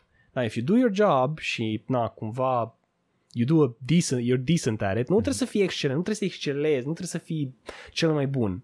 Dar if you do a decent job, atunci oamenii văd asta și, și în general, în general apreciază și sunt înțelegători când și tu ai o nevoie. Super. Păi da, sunt diferite experiențe, într-adevăr. Mai, uh, aș vrea să gustăm un pic și din experiența ta cu partea asta de, uh, de a preda la facultate. Poți să intri un pic acolo în pâine și să ne zici ce cauți acolo și de ce? Cine te-a pus pe tine să predai um. oamenilor? și, și cum, uh, cum ai apucat să faci chestia asta? După ce, după experiența care am avut-o la facultate, după aia mi-am dat seama că something is wrong. Cumva, că eu sunt atâtea lucruri pe care eu nu le știu și aș fi vrut să le știu sau atâtea lucruri care ar trebui să le știu pentru că mi s-au predat la facultate, dar cumva they flew, flew right past me. Așa. Um, cumva ideea asta de a de a mentorui, că de fapt de aici a pornit. Uh, de la lucru, de la Conti, mi s-a oferit ocazia să, să fac mentoring la, la colegi noi veniți. Sunt studenți, deci nu neapărat pe poziții de full development, dar ideea asta de a face mentoring. Și cumva, făcând mentoring, făcând trainings, de la trainings de studenți am ajuns la training despre topicuri care eram mai knowledgeable decât restul echipei, făceam traininguri interne la echipă și de la traininguri interne la echipă, cumva uh, am fost noticed de către, de către unul dintre, dintre colegii de la Conti uh, care just so happens că era prieten cu, cu, um, cu Cătălin Ciobanu, cel care, face, cel care deține IT School. Pe vremea respectivă încă IT School nu exista, uh, era un, doar un vis al lui, al lui Cătălin. Și cumva colegul ăsta de la lucru ne-a făcut introducerea. Cătălin avea nevoie de câțiva, uh, câțiva lectori ca să porne, ca să dea drumul la IT School și I just happened to be one of them Cumva the pitch was că Romeo a mai ținut câteva traininguri interne. Vedem noi dacă se descurcă sau nu. Și, na, again, coincidence că avea nevoie de cineva care să facă, să facă chestia asta pe C++. Că vrea să facă neapărat un curs de, de C++. Da, și după ce am făcut asta la IT School câțiva ani, uh, între timp am schimbat locul de muncă, de la Continental am plecat la Microsoft uh, și la Microsoft am cunoscut un alt coleg care preda la facultate la Vest prin ceva situație super complicată care nici până ziua de azi nu mi-e, nu mi-e clară. Ideea e că el și cu o altă colegă de la Microsoft predau la Vest un curs de .NET, un opțional de .NET. Și colega de la lucru nu mai vrea să mai facă asta și s-a întâmplat exact în, în anul în care eu am ajuns la Microsoft. Cumva, așa, iară, iară încă o coincidență acolo și am, m-am dus eu cu el și asta facem acum asta de patru ani de, de zile, eu de patru ani, colegul de mai, de mai mult uh, și predăm opționalul de .NET la Universitatea de Vest. Romeo, eu aș vrea să te întreb cum ți-ai ales la început de tot limbajul în care vrei să lucrezi? Cum ai ajuns pe partea asta de a uh, lucra cu C++, după aia .NET? Cum ai făcut trecerea asta și, nu știu, care a fost momentul în care ai zis, da, ăsta e uh, limbajul care îl vreau, asta vreau uh, să fac? Cum povesteam, în liceu și în general am programat în Turbo Pascal. Când am ajuns la facultate, am început cu C și cu C++ nu m-a prins în mod special, nici mai degrabă mă prinsese Java, which is ironic că these days I'm not a big, the biggest Java fan. Um, și dar cumva îmi rămăsese in the back of my mind că dacă vrei să faci OOP și dacă vrei să faci user interfaces, că asta cumva ăsta a fost ceiling-ul meu în liceu, cum să fac graphical user interfaces, aplicații de Windows care au butoane și text input-uri. Cum faci asta?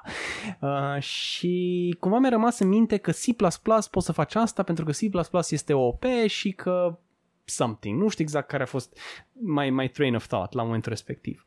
Și atunci în perioadele alea când nu mă duceam la facultate, dacă nu mă, dacă nu mă jucam World of Warcraft, atunci ce făceam era testam diverse framework-uri de, de C++. Și am întâmpinat Qt-ul. Uh, multă lume îl știe ca și Qt, uh, se pronunță Qt, să știți. Așa. Uh, Qt, care era un framework super complex, dar printre altele ce, ce oferea era posibilitatea de a crea uh, graph, uh, user interfaces completely cross-platform, care iarăși a fost o chestie de asta wow. Pentru că na, eu foloseam, uh, am început să folosesc Linux prin 2007 și de atunci tot, tot Linux am folosit și atunci na, pentru mine era importantă ideea asta de cross-platform, să pot să scriu cod odată și să compilez pentru Windows, pentru Linux, pentru Mac, maybe this elusive target that I've never seen in real life, sau nu-l văzusem în momentul, la momentul respectiv, poate și pentru Mac, who knows. Așa, na, și am început să lucrez cu Qt, Qt era C++ și cumva this, this marriage uh, nu știu, made sense in my brain și mi-a plăcut foarte mult, uh, foarte mult C++. Că era low level enough încât puteam să fac tot felul de mișmeșăreli, că shiftam bits, schimbam memorie și aveam acces la hardware așa super raw. Uh, pe de altă parte aveam concepte high level de button, button, new button, window, window, new window și era destul de easy să get up and running cu a simple, uh, simple application. Și de acolo n am continuat să învăț, adică am, am, în continuu m-am uitat, am citit cărți, m-am uitat la videos pe YouTube, uh, nu știu, tot ce însemna C++ and, and cumva drinking it in, trying to understand what it does, how it does it și ce știe să facă. Um, ah, da, a ajutat foarte mult și faptul că la lucru scriam, scriam cod în, în C++ și atunci, na. Faptul că am trecut pe .NET după aia, uh, a fost de fapt the happenstance, că în momentul în care, în momentul în care am plecat de la Continental, motivul pentru care am plecat de la Continental era pentru că era Microsoft, că dacă n-ar fi fost Microsoft, probabil că n-aș fi plecat. Uh, că am mai avut oferte de lucru și înainte și cumva nu aveam o, nu aveam o tragere să plec, că mie îmi plăcea, mie îmi plăcea la Continental, era, o duceam foarte bine, eram super happy, nu prea aveam, uh, nu prea aveam mari, uh, mari lucruri de care să mă plâng. Uh, și la Microsoft C Sharp. Bun, Romeo, am înțeles, foarte fain. Ai, um, tu ai multă experiență în, în domeniul ăsta de, de corporație și după câte, după câte spui, e o experiență chiar faină, deci ori și ai avut noroc și ai, ai fost în, în, într-un mediu potrivit astfel încât să, să te bucuri de experiența asta. Uh, lucru care e foarte fain. Uh, aș vrea să văd mai mulți oameni care povestesc de bine ideea asta de corporație, că e, e foarte împărțită ideea, bă, corporație, a, startup, nu știu ce, dar tu ești între două lumi cumva, din câte observ. Um, tu, uh, tu ești membru și al unei, uh, al unui startup care oferă servicii de hardware design, firmware și alte chestii. Poate ne povestești un pic despre asta și cum anume se mușcă cele două lumi cea de corporație cu cea de startup.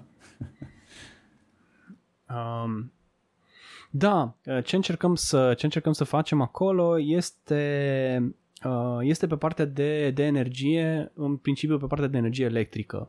Uh, cum ziceam, avem o problemă cu, cu lipsă, de, lipsă de specialiști da, pe, pe părțile astea și cumva foarte multe din, din ce avem noi în case, uh, poate și în unele birouri sau firme mai mici, Uh, ca și instalație electrică nu e neapărat făcută la un standard de calitate foarte înalt. Ăsta e adevăr, așa a fost și la mine în casă, deci nu e că că e casă, că e apartament, că e casă nou construită, că e bloc vechi, în general îs probleme acolo uh, și nu sunt totdeauna cele mai safe. Acum, ce încercăm noi să facem e de fapt să aducem, să aducem pe piață aparatură care să și demonstreze asta cu metrici și numere. Da? Deci noi să putem să vedem că uh, dacă îți probleme cu calitatea energiei, fie care vine de la un furnizor de electricitate, fie uh, ca urmare a aparatelor care le are omul în firmă, în casă, în funcție de, de situație, uh, și să putem să luăm niște numere de acolo, să, să, să facem o monitorizare, să luăm niște numere și să le prezentăm într-un format în care să fie ușor digerabil și să ne poate duce la acțiuni concrete pentru a remedia mm. posibile, potențiale să, probleme. Să fie un pic mai clar, cred, cred că e vorba despre acel data logger sau concentrator pe care îl uh, fabricați mm. în, uh, în da. Um, atelierul vostru da, aici, da, în Timișoara. Da, da astfel încât uh, să se poată conecta la diverse contoare și să poată trimite datele exact. alea în cloud, whatever the cloud would be. Ăsta nu? este cumva um, uh, produsul, produsul care, cumva, aș zice, foot in the door product. Uh, ce înseamnă mhm. asta? Yeah. El, uh, el știe să vorbească cu diverse aparaturi care există deja pe piață, care știu să facă ele să ia măsurători și să facă monitorizare și să extragă datele și să le trimită mai departe către, către un endpoint.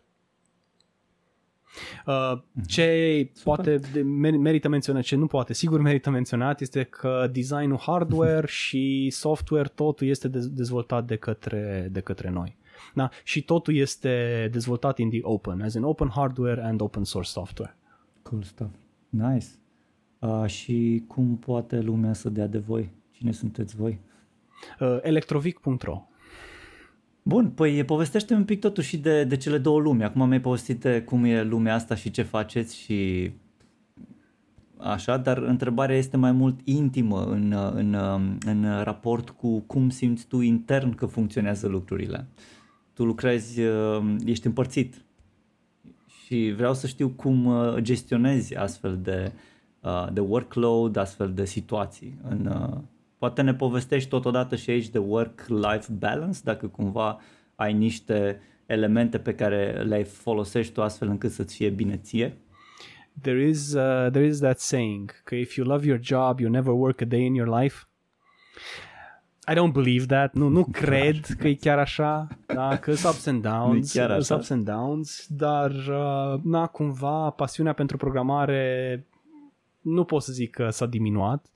Uh, if anything, e mult mai interesant landscape-ul today decât era atunci când știam doar Turbo Pascal. Uh, Uh, o grămadă de framework-uri, tehnologii, limbaje, uh, contexte în care se aplică cunoștințele pe care le, le acumulăm. Deci cumva e, e amazing and it keeps, uh, it keeps evolving. Și atunci uh, pe partea asta de, de work-life balance uh, I gotta be honest, I'm not the greatest fan of this.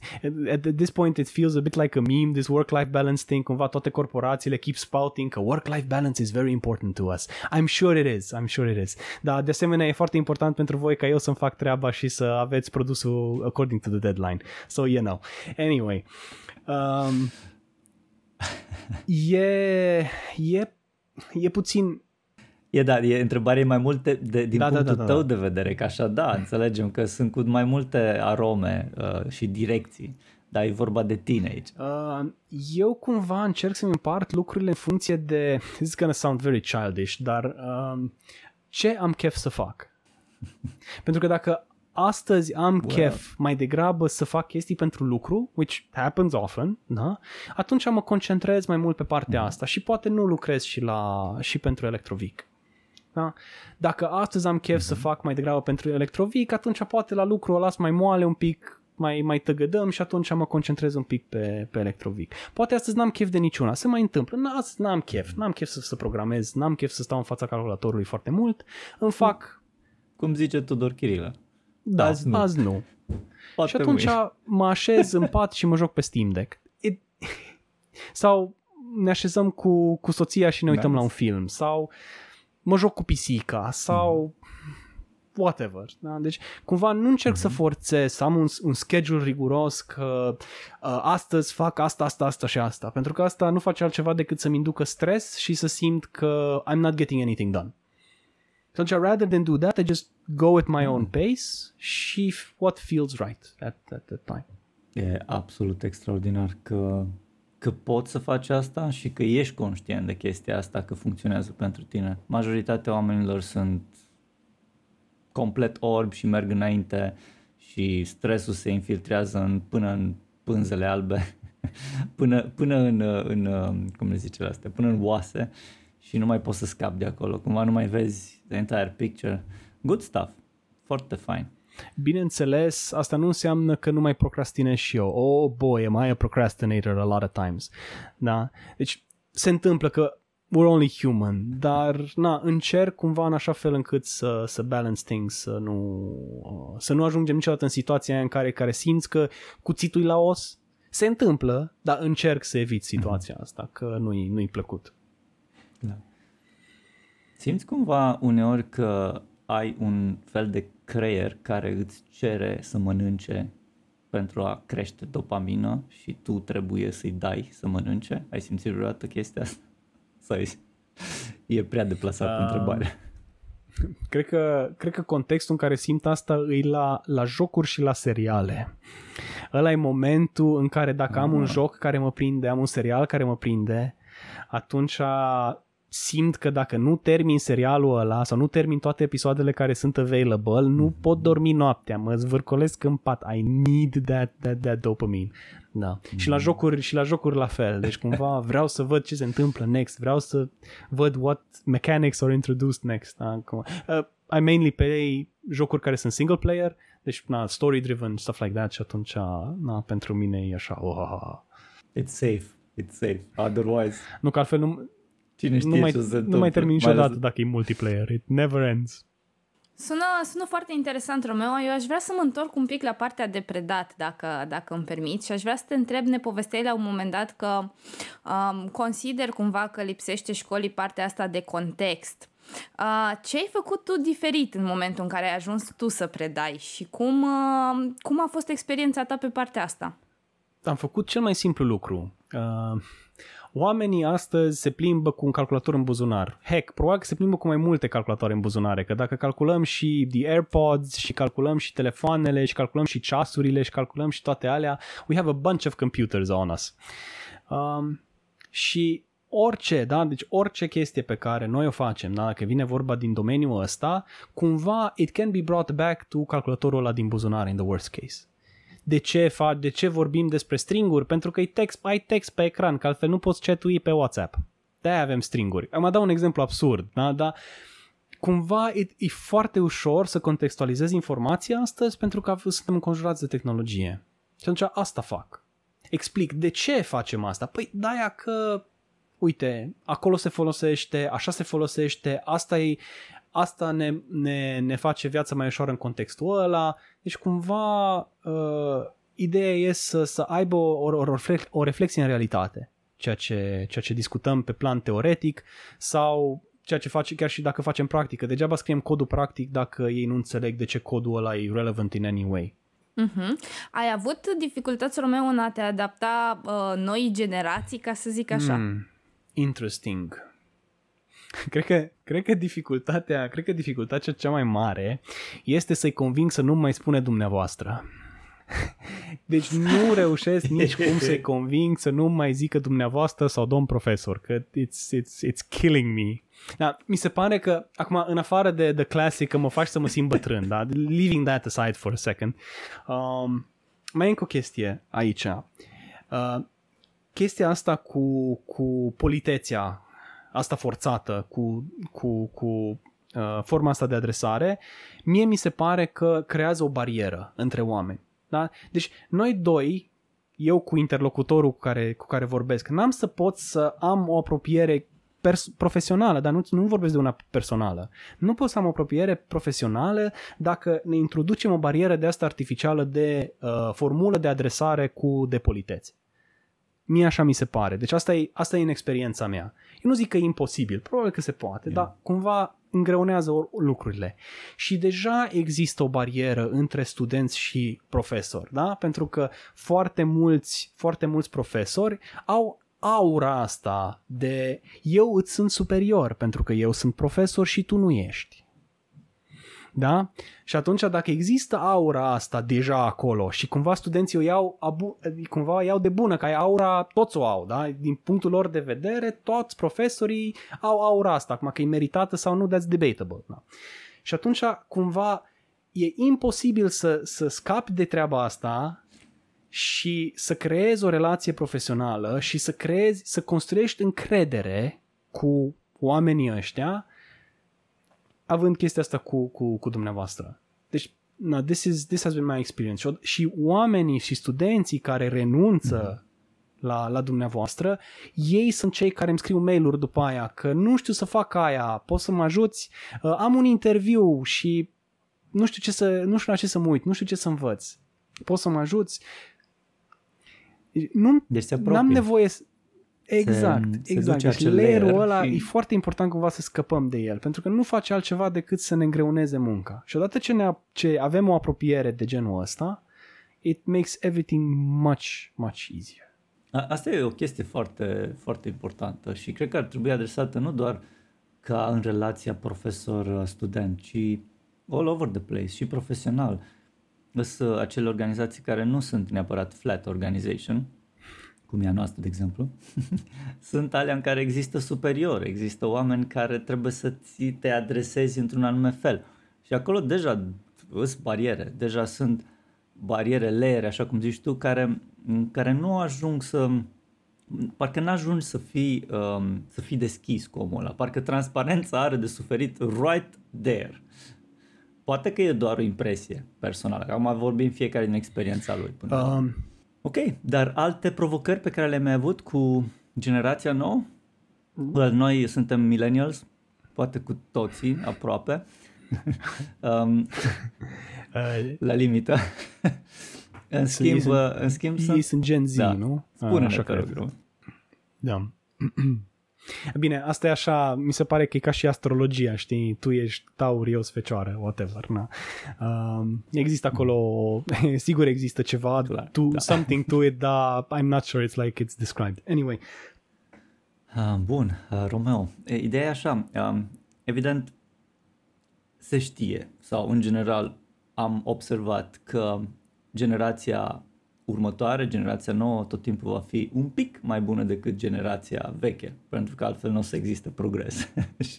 It's uh, undebatable, după părerea mea. Dar dacă ai senzația că vrei să debate please, let's debate. However, ziceam de diferențe dintre cele două uh, generații. După cum ai simțit tu, pentru că tu interacționezi mai mult uh, în calitatea ta de profesor. Uh, un lucru care mi se pare admirabil uh, este că, că cantitatea de informație pe care ei uh, și-o însușesc e mai mare.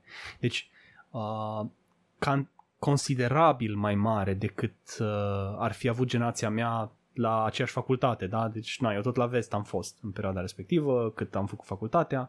Uh, materiile pe care noi le aveam poate aveau titluri similare, dar mi se pare că cantitatea de informație e mai mare. Nu vorbim de matematici aici, da, sau alte lucruri, care sunt fairly standard, adică content more or less the same. Uh, cum ziceam mai devreme, sunt framework-uri, sunt tehnologii, sunt limbaje care, na, se mișcă, evolu- lucrurile evoluează în permanență și cumva ei, ei cumva trebuie să fie băgați în, în, în lupul ăsta at a much later date, când deja cantitatea de informații e mult mai mare. Da? Și e un, e un challenge, sunt sigur că e un challenge pentru ei, dar mulți dintre ei cumva reușesc să, să iasă on the other, on the, on the other end swinging. Deci, na, that's pretty remarkable.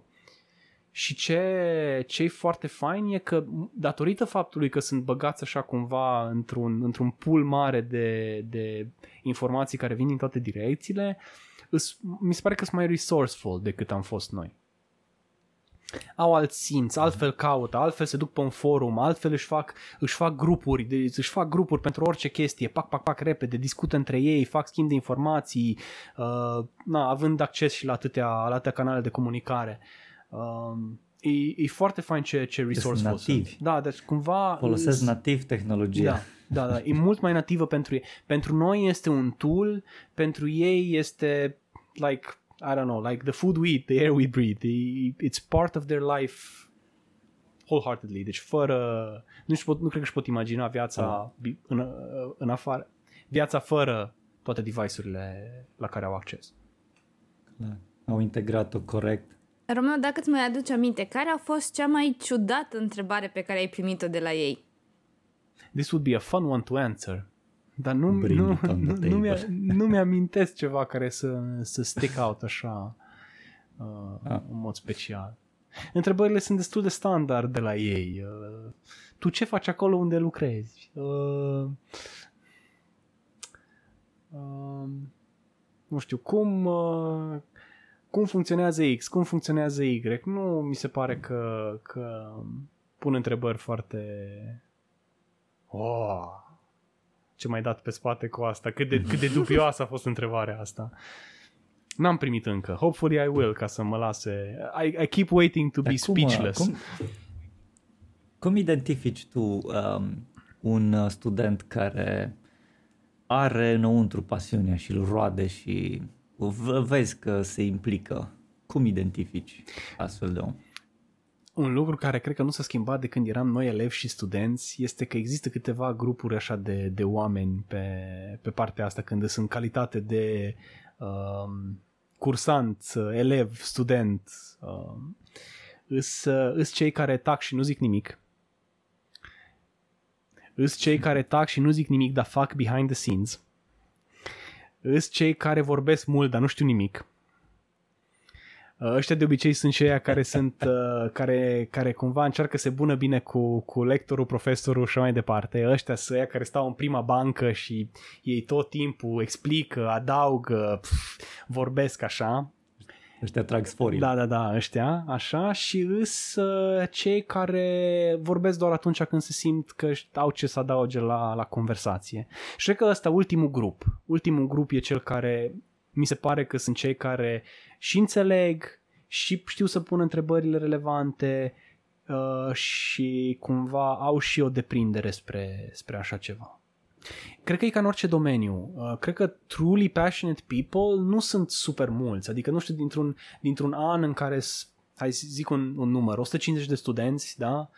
Eu nu cred că sunt mai mult de 5 care să fie super passionate. Eu, eu nu cred. Dar this is mm. Like totally unscientific, unscientific statistica asta, da? E așa din, din observațiile mele. Ok. Uh, Romeo, eu aș vrea să te mai întreb, tot am discutat de situații uh, ciudate, uh, breakdown-uri. Aș vrea să te întreb dacă a existat o persoană în viața ta sau o situație în viața ta care cumva te-a marcat, dar într-un mod pozitiv de data asta. Mm, într-un mod pozitiv. Um, au fost o, o, sumă de, o sumă de oameni din, din perioada generală liceu, uh, profesori, care erau așa de, așa de pasionați de ce, de ce predau, de materia pe care o predau, încât se vedea că partea de predat cel puțin o făceau cu drag. Și de la oamenii ăștia de regulă, de regulă învățam. Deci ăștia erau, ăștia erau oamenii de, care, de la care învățam uh, chestii. În mai adult life, să zicem, uh, am avut tot așa la lucru câțiva oameni care erau, nu știu cum i-am, cum i-am prins eu pe ăștia, era o mână de oameni care erau buni, pasionați, și erau și inclined să share informație. Dacă mai sunt și oameni care sunt mai când uh, sunt mai introverți, nu prea le place să, să comunice și atunci ei o fi buni la ce fac, dar nu sunt neapărat, nu neapărat știu să dea mai departe informația. Da. Și erau și știau să și dea informația mai bine la o parte și cumva cumva toți oamenii ăștia de-a lungul, de-a lungul vieții uh, au tot adăugat la, la, la suma mea de cunoștințe, m-au tot pus pe, mi-au tot m-au tot împins pe o cale sau pe cealaltă și unde am putut eu după aia să, să, să perfect myself uh, și cumva, cumva toți ăștia simt că au avut un impact la fel de mare în diverse momente ale, ale vieții. Auzi, vreau să te întreb, tu cum stai cu zona ta de confort? În ce relație ești tu cu ea? Zona mea de confort? Ce înseamnă zona de confort? Cum ai grijă? Da, zona de confort, adică ești confortabil să faci anumite chestii și uh, rămâi acolo sau uneori mai ieși un pic din zona de confort și faci niște chestii care poate sunt noi sau poate chiar sunt challenging sau poate chiar um, poate chiar cum, cumva te pun într-o ipostază awkward uneori. Mm. Uh, întrebarea este, te pui în astfel de ipostaze sau rămâi în zona ta de confort și faci ce știi și uh, ești, uh, ești pe drumul tău? Clar și riguros Eu sunt și concret. Uh, cumva îți împing o combinație între, între îmi place foarte mult să stau în zona de confort. Am stat la Continental 8 ani de zile exact din motivul ăsta. Uh, dar asta nu înseamnă că nu, mm. în mhm. perioada respectivă am fost la foarte multe interviuri. Deci cumva, dacă ar fi să fac o analogie, este nu sar direct în piscină, îmi pun întâi degetul mare să văd cam cum e, știi? Și trebuie să fie super caldă piscina aia și după ca, să, ca să bag și piciorul și dacă mi-am băgat piciorul probabil că și intru. Deci nice. sunt rezervat un pic la lucruri noi, dar nu înseamnă că nu sunt interesat. Foarte tare.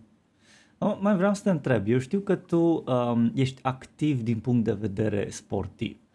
Uh, povestește-ne un pic de ce și cum te ajută pe tine să te bucuri de viață. Înainte de asta, scuză-mă, Luci, uh, aș vrea uh, puțin, după aia trecem și la partea asta de hobby, puțin să rămânem la partea asta de, de experiență. Uh, și vreau să te întreb aici, uh, Romeo, care a fost momentul în care, nu știu, ai stricat ceva în cod sau ai pus în producție și o bubuit absolut tot și cum ai rezolvat? Ce ai simțit atunci? Ce ai făcut? Era la un moment dat devenise a running gag la lucru eram, na, noi echipa de dev și era o altă echipă separată de cea de testare. Și deja era running gag că venea dimineața testerul la mine și mă întreba ce ai făcut. Și eram, oh, nu, iar am stricat ceva. Ce am stricat? Um, prima oară când s-a întâmplat asta am fost super stresat uh, și eram cum fac acum ar să, să, să, să repar și a fost un moment de ăla în care a trebuit să mă ia, să mă ia un coleg deoparte, să ieșim la cafea și să zic că mă, stai liniștit, what's done is done. Hai să vedem acum cum reparăm. Da, da, da, am stricat tot oh, și era, era proiect destul de mare, erau foarte multe arii, foarte mulți oameni care lucrau pe proiectul respectiv și cumva i-am stricat pe toți nimeni nu mai putea să jureze nimic, nimeni nu mai putea să testeze nimic, deci tot, tot, tot, tot, tot, tot ce era pe produsul ăla, tot am stricat. um, na, și atunci, uh, vreo zi. Pentru cât timp? Da, nu. Dureros. Uh, it, it happens. Na, ce poți să-i faci? să fii mai atent, aia poți să-i faci. Da, na, eu am încercat să fiu mai atent. Uh, anyway, ideea e că se întâmpla, se întâmpla destul de des, la un moment dat chiar ajunsese un running de guy, că eu am făcut un, eu am făcut un, uh, un commit sau un task sau whatever și am stricat ceva. Uh, din fericire, cumva, echipele de testare care, cu care lucram erau super fine și ne înțelegeam foarte bine și lucram ca, o, lucram ca un whole, nu era că tu ai stricat, tu repară, da? Și nu mă interesează ce faci și cum faci. Era, era Asta cooperare acolo, nu era... Bine, ai... veneau ei așa cu da. zâmbet pe buze când ceva nu mergea. Parcă simțeam că un pic se bucură când e ceva stricat. Eu așa simțeam. Păi da. da. E fericirea lor. Ca și QA, gândește-te și tu că ești, ah, shit, am descoperit, am descoperit Da. am fiul. Mă supăra E un pic normal. asta. Pe de o parte sunt bucuroși, pe de o parte... Supăra da. un pic asta, dar nu, asta este. Acum E, îi înțeleg. E la fel ca și atunci când tu construiești ceva și ești bucuros că ai construit ceva și ești like, I broke look at something, this, yes. it's beautiful. Da. Uh, deci a fost, a fost un moment de ăsta și a fost, a fost rău prima oară, dar după aia, na, când s-a mai întâmplat, atunci am înțeles că e important. Important e cum rezolvăm ce am stricat, nu faptul că am stricat. Că toată lumea face greșeli, we're only human. Nice. Și ați avut post-mortem Da. Uh, discuții de cum, Da, uh, da, da. ce a fost rău, ce a mers rău, Dar făceam, puteți ce era îmbunătăți fain e că pe făceam viitor. chestia Da, asta în e super echipă fain. și nu făceam asta, like, venea un șef și ne, zi- ne întreba na, ce n-a mers bine, că aia deja mai degrabă devine shame meeting decât uh, meeting de cum facem, cum încercăm să Mhm. facem să nu se mai întâmple. Nice. Și e clar că după o zi din asta, Romeo, uh, ai nevoie și de relaxare și mă duc acum ușor, ușor spre întrebarea lui Luci de mai devreme. Uh, ești pasionat de sport și de ce sport ești pasionat? Toată lumea zice că de când te apuci de sport și dacă, na, perseverezi și faci sport după o perioadă, la un moment dat simți că ai nevoie să faci sport, că altfel cumva ești incomplete. Adică Sunt niște endorfine care, așa mi s-a spus, așa mi s-a explicat că sunt niște endorfine care se release în creier în momentul în care faci sport și te simți super bine și energic și nu știu ce. None of that applies to me. Fac sport de 4 ani de zile, none of it applies to me. da. Uh, ne-am dus uh, inspirat de, de un prieten care s-a dus cu, se duceau cu soția dimineața la, la sport de trei ori pe săptămână și a luat, își luaseră antrenor personal. Și uh, am zis ce idee faină și fa- făcea, ne povestea ce chestii făceau, că îi punea să facă chestii pe minge, că făceau chestii la TRX, că uh, făceau, uh, făceau crossfit, deci aveau tot felul de lucruri de genul ăsta, activități care na, eu nu le știam, eu știam că merg la sală, tragi la fiare. Na, și cumva mi s-a părut o chestie foarte faină că te duci și faci ceva alternativ care cumva improves your overall physical uh, prowess, nu doar, uh, nu doar te umfli. Și inspirat de, de poveștile lor, ne-am dus la uh, ne-am dus și noi la un antrenor personal la, la SmartFit la, la vremea respectivă și după, bine, între timp a venit pandemia, s-a închis SmartFit-ul, a fost o întreagă, o întreagă nebunie. Um, și între timp uh, antrenorul nostru personal și-a deschis propria sălicică, să zicem, unde face, unde ține el uh, uh, sesiuni de genul ăsta cu unu, două, una, două persoane uh, și continuăm să facem cu, cu el. Uh, Și facem tot de la chestii gen stretching, care na, super importante ca pentru mobilitate, uh, facem inclusiv tragem și de fiare, uh, de exemplu soția e însărcinată, ea face, ea face exerciții pentru spate, acum că e foarte important cum crește burta, na, că spat, mușchii spatelui să fie ok, uh, uh, cheamă pe cineva și uh, avem și sesiuni de masaj uh, odată la două săptămâni pentru, uh, na, tot așa pentru mușchi, așa mai ales cum stau mult la birou, mușchii de la spate general tind să fie foarte tensionați, uh, facem cardio pentru na, vitalitate, deci cumva facem o combinație de lucruri ca să... End goal-ul meu personal cu treaba asta este nu să mă umflu, nu să mă fac musculos, nu să arăt ca Bruce Lee, deși nu m-aș supăra, ar fi fain să arăt ca Bruce Lee, că arăta super bine. Dar uh, scopul meu este că atunci când uh, ajung la pensie să nu merg cu cârjă, să nu merg cu baston, uh, să nu merg cu, cu 3 metri pe oră și să nu mă plâng că mă dor toate. Dar să înțeleg că e o activitate de familie aici? Da. Um, faci Da, da, împreună da. cu soția ta treaba Mergem asta? de 3 ori pe Fiecare săptămână, săptămână de uh, câte luni, ori? miercuri și vineri. Wow, genial. Keep up the good work. Noroc cu, noroc cu antre... de, de multe ori Sună am bine. zis. I-am zis și antrenorului că dacă n-ar fi el, deci motivația, pe lângă cea intrinzică de care ziceam mai devreme, motivația principală este el, să nu-l dezamăgim. Că na, știm că e o persoană care e o persoană care ne așteaptă, căruia am promis că mergem și atunci, na, mergem. Ideea este că după ce ieșim de acolo de la sport, niciodată nu regretăm faptul că am fost. Totdeauna ne bucurăm și pe lângă satisfacția pe Exact, care o ai asta. că ai făcut ceva util, da, e și te și simți mai bine. Al, altfel te simți după o sesiune de sport, altfel dormi noaptea. Acum am fost răcit de o săptămână și n-am mai fost la sport săptămâna asta și nu mai dorm la fel de bine noaptea. Parcă nu mă mai mișc la fel de bine. Deci clar are un, are un efect pozitiv și mă bucur foarte mult că ne, ne ținem de, de obiceiul ăsta. Nice. Se zice că cea mai importantă chestie la astfel de activități e consistența. Deci cu cât obicei obicei pe bune și îl ai, uh, cu atât beneficiezi long term de el mai mult. Chiar dacă nu faci într-o zi așa de mult da. cum ai vrea, e doar show up. Just show up and do ceva mic fă doar stretching ziua respectivă. Dacă nu te simți bine sau tocmai ce ai mâncat sau ești deranjat la stomac sau whatever, fă ceva mai mic, astfel încât totuși să fii acolo și să faci. Inclusiv, inclusiv chestia asta. Ți s-a întâmplat și ție vreodată să literally să nu ai chef să oh, mergi ah, deloc. Adică... Uh, acum de ceva timp uh, nu mai mergem dimineața, mergem la prânz, dar până acum obișnuiam să mergem de dimineață, mergeam dimineața de la șapte asta însemna să plecăm pe la șase jumate de acasă și să ajungem acolo la șapte. Uh, Jesus. Puteți imagina voi cum ce fain e să te trezești pe la 5 jumate ca să apuci să, na, să te speli, să te îmbraci, să nu știu ce și să pleci la 6 jumate de acasă ca să ajungi acolo la 7. Deci multe dimineți au fost în care nu simțeam că ah, ce aș mai dormi în dimineața asta. da, clar, din nou. Clar. Ați încercat remote, n-ați făcut remote. E altfel, e altfel. Remote nu e funcționează. altfel când ești da? acolo, altfel, nu știi, e, e diferit. Eu am, eu am mai auzit așa de remote, dar parcă nu e același lucru. Ce e foarte fain este că el vine, uh, are, are un băț, eu zic că e coadă de mătură. Așa, are un băț și ori pentru exercițiile care vă stimulează. nu, nu ne bate cu bățul. Uh, pentru exercițiile okay. care e nevoie să avem o anumită postură, de exemplu, pune bățul pe spate și, să, de exemplu, la flotări, uh, la, la plank, la fel, uh-huh. da?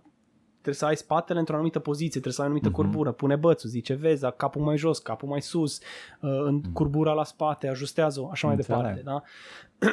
Lucrurile astea nu le faci. Asta ca să nu pună mâna. Nu, că Na, e și mașini și ajută no? cu mâna, bineînțeles. La stretching foarte mult ne ajută, vine și trage, mă trage de picioare, mă împinge de picioare, mă trage de brațe, mă trage de degete, deci na, cumva interacțiunea asta online nu prea merge. Ok, Romeo, hai că am făcut uh, o incursiune faină prin, prin experiența și viața ta uh, și aș vrea să te întreb uh, care consider că a fost rețeta succesului pentru tine? Hmm. Eu mă consider o persoană extrem de norocoasă, I think. Tot ce am făcut eu este să povestesc cu drag la, la alți oameni din domeniu chestiile care mie mi se pare interesante săptămâna aia. Deci dacă eu o săptămână asta am citit un articol despre Rust și am văzut ce chestii cool face, face Rust, eu m-am dus și am început să povestesc la lucru, bă, ai auzit de Rust? Fii atent! Și cumva, creând contexte de genul ăsta, uh, nu, pornind discuții de genul ăsta, mi s-au creat cadre în care eu am putut să mă să avansez. Sub o formă sau alta. Aia mă depinde ce înțelegem prin avansat. Nu neapărat avansat ca și în firmă că mi-au mărit salariul, nu e vorba de asta. Dar as, in, in knowledge, in, in connections, da? Din cauza faptului că am povestit unui coleg de lucru despre chestiile, proiectele personale sau chestia care am citit despre aia sau faptul că m-am interesat despre .NET, că na, eram la Microsoft deja și trebuia să prind din urmă .NET și C Sharp. Și am cu uite ce am citit, uite ce am văzut și mai departe. Am furit o, o prietenie la care a dus să-l cunosc pe, pe Lucian. Deci cumva contextele și cadrele se creează din cauza faptului că na, tind să fiu prietenos și tind să fiu overly enthusiastic about stuff that people aren't, I guess, normally over enthusiastic about. Crezi că în, uh, în rețeta asta către succes, că dacă putem să o numim așa, e nevoie și de un strop de noroc totuși? Absolut, absolut. Deci fără, fără noroc nu... nu. Dacă degeaba degeaba ești cel mai bun, cel mai deștept, cel mai învățat dacă tu nu ai un context, n-ai norocul să se creeze un context în care să poți să pui în aplicare lucrurile pe care le știi face. Da, da. auzi, Roma, aici un pic despre noroc. Um, ce părere ai despre oamenii care au noroc, dar nu-l văd? că e și vorba asta de ok, uh, e posibil să ai oportunități care like, trec așa pe lângă tine frumos și tu n-ai capabilitatea să le observi. Deși ai zice, bă, eu n-am avut noroc în viață dacă ajungi să zici la un moment dat că, na, asta e viața mea, n-am avut noroc, dar de fapt oportunitățile tot timpul trec pe lângă tine, multe dintre ele sunt invizibile pentru tine, pentru că n-ai acea, uh, nu ești calibrat, să zicem, hai, hai să zicem, n-ai, sufic- n-ai lentilele necesare pe care să le vezi. Și lentilele alea necesare, uh, figurative speaking, da, lentilele, pare că vin din, uh, din pasiunea asta pe care o ai pentru ceva. Dacă tu n-ai avut lentilele rastului atunci, da? Să vorbești despre rast cu cineva care ar, ar fi și, și respectivul pasionat și n-ai creat contextul, n-ar fi oportunitatea, n-ai fi creat-o, n-ar fi existat acea direcție. Deci cumva cu două teișuri aici, norocul n-aș zice neapărat cu 100% certitudine că ți-l faci, dar mai precis, după părerea mea, ar fi că e de lucru la lentile, astfel încât să-l poți vedea când trece pe lângă tine și sau să poți să-l formezi. Ce părere ai? That's a very interesting, uh, that a very interesting take. Aș zice că e undeva, știi cum e, as usual, adevărul e undeva, undeva la mijloc. Că poți să, poți să privești poate norocul la un nivel un pic mai fundamental. Știi? Am, coincidența face că m-am angajat la, am dat un exemplu, da? Coincidența face că m-am angajat la Continental, unde am dat de o persoană care it just so happens că cunoștea o altă persoană care, știi, deci cumva cercul s-a format, mm-hmm. cumva uh, conexiunea s-a format pentru că eu am vorbit despre whatever sau we formed the connection exact. over some technology da? și că am pornit eu o discuție în, în direcția asta dar dacă persoana aia nu lucra acolo când, în aceeași perioadă care lucram și eu tough luck. Clar. It's a deci, mix. It's a mix. Deci it, e clar că yeah. e un mix între, între cele două. Deci there has to be a series of, of coincidences și, bineînțeles, șansele pe care ți le creezi, fie voit, fie involuntar. Uh, Romeo, spune-ne uh, o întrebare sau o curiozitate pentru viitorul nostru invitat pe care îl vom avea. Ce l-ai întrebat tu? Uh, așa, fără să știu nimica despre persoana asta, nu? Misterios. Oh, da. interesting. Very interesting. Știu. Tabs or spaces? Lucian gets it. Tabs or spaces. Nice. Asta, uh, ai văzut Silicon Valley? Nu. Series? Nu, nu, nu. Nu? Oh my god. Păi dacă n-ai văzut Silicon Valley series, ar trebui să-l vezi, pentru că acolo e o scenă absolut fabuloasă în care exact chestia asta cu tabs versus spaces uh, e, e discutată într-un mod în care dude ăsta e mega obsesiv cu una dintre ele și întâlnește o femeie care e super atrăgătoare și așa, dar folosește cealaltă chestie și like that's, that's a no-no. It's a no-no for him. e foarte ciudat. Nice, good, good stuff. Ok, merci. Ok, și Romeo, o ultimă întrebare pentru tine din, uh, din partea mea.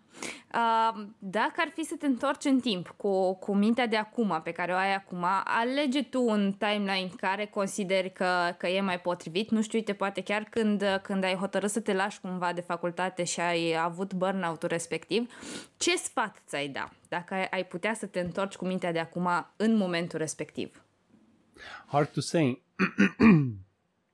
Eu am, am, am imaginea asta că I'm, this is actually happening și m-am întorc în timp like, și uh, mi-e frică să nu schimb ceva. I would like to not change the past.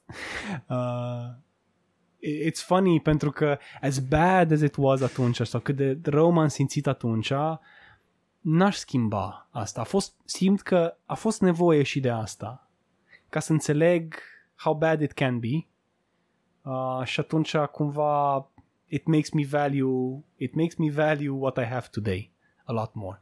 Deci cumva e important, mm-hmm. importantele e important să fie peaks and valleys, right? Deci dacă pixurile degeaba, dacă it's all peaks, it's just a straight line. You don't appreciate it. Mm-hmm. You need valleys in order to have peaks.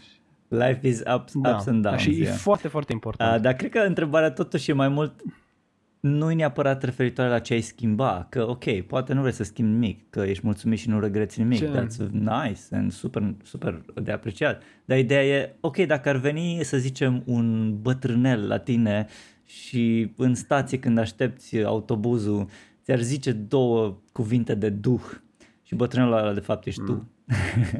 da, din viitor. Care ar fi alea, vorbele alea, două, trei, patru, în momente critice când tu ai avea nevoie de, de ceva iluminator, să zic. Yeah, it's a tough one. Uh, not straightforward to answer. You're as good as you want to be. Ești, ești atât de capabil pe cât îți dorești. O lăsăm așa. E excelentă. e absolut excelentă. Se zice, se zice că dacă vrei cu adevărat ceva, poți. Da. Definitely. Romeo, apreciez timpul tău, mulțumesc frumos, a fost uh, absolut un roller coaster. Dacă sunt ascultători care ar vrea să intre în legătură cu tine și dacă e potrivit, evident, unde te-ar putea găsi mm. și cum ar putea interacționa uh, cu tine? I'm not big on like Instagrams and Twitters and Facebooks, dar uh, sunt pe Reddit, nu sunt, uh, da, sunt hidden, uh, nu sunt hidden, uh, sunt behind the scenes, mai mult citesc, nu, nu, prea, nu prea postez, nu prea interacționez. Mm. Deci sunt pe Reddit, mă puteți găsi pe Reddit. Uh, o, să, o să vă rog pe voi să postați uh, somehow sau să overlay-uiți uh, my, my handle pentru că da, Kichi, vai să Kichiromi, mm. nimeni nu o să știe cum să scrie asta, așa că e bine să fie acolo somehow, să vă formă. Punem în descriere. Uh, și sunt și pe LinkedIn, dacă mă căutați, uh, Romeo Calotă, mă găsiți. Sunt uh, cel chel cu barbă care lucrează la Porsche. Excelent, fabulos. Mulțumim, Romeo. Mersi mult și eu. Mulțumim că ne-ați ascultat, mulțumim invitaților și nu în ultimul rând mulțumim echipei care a făcut acest podcast posibil.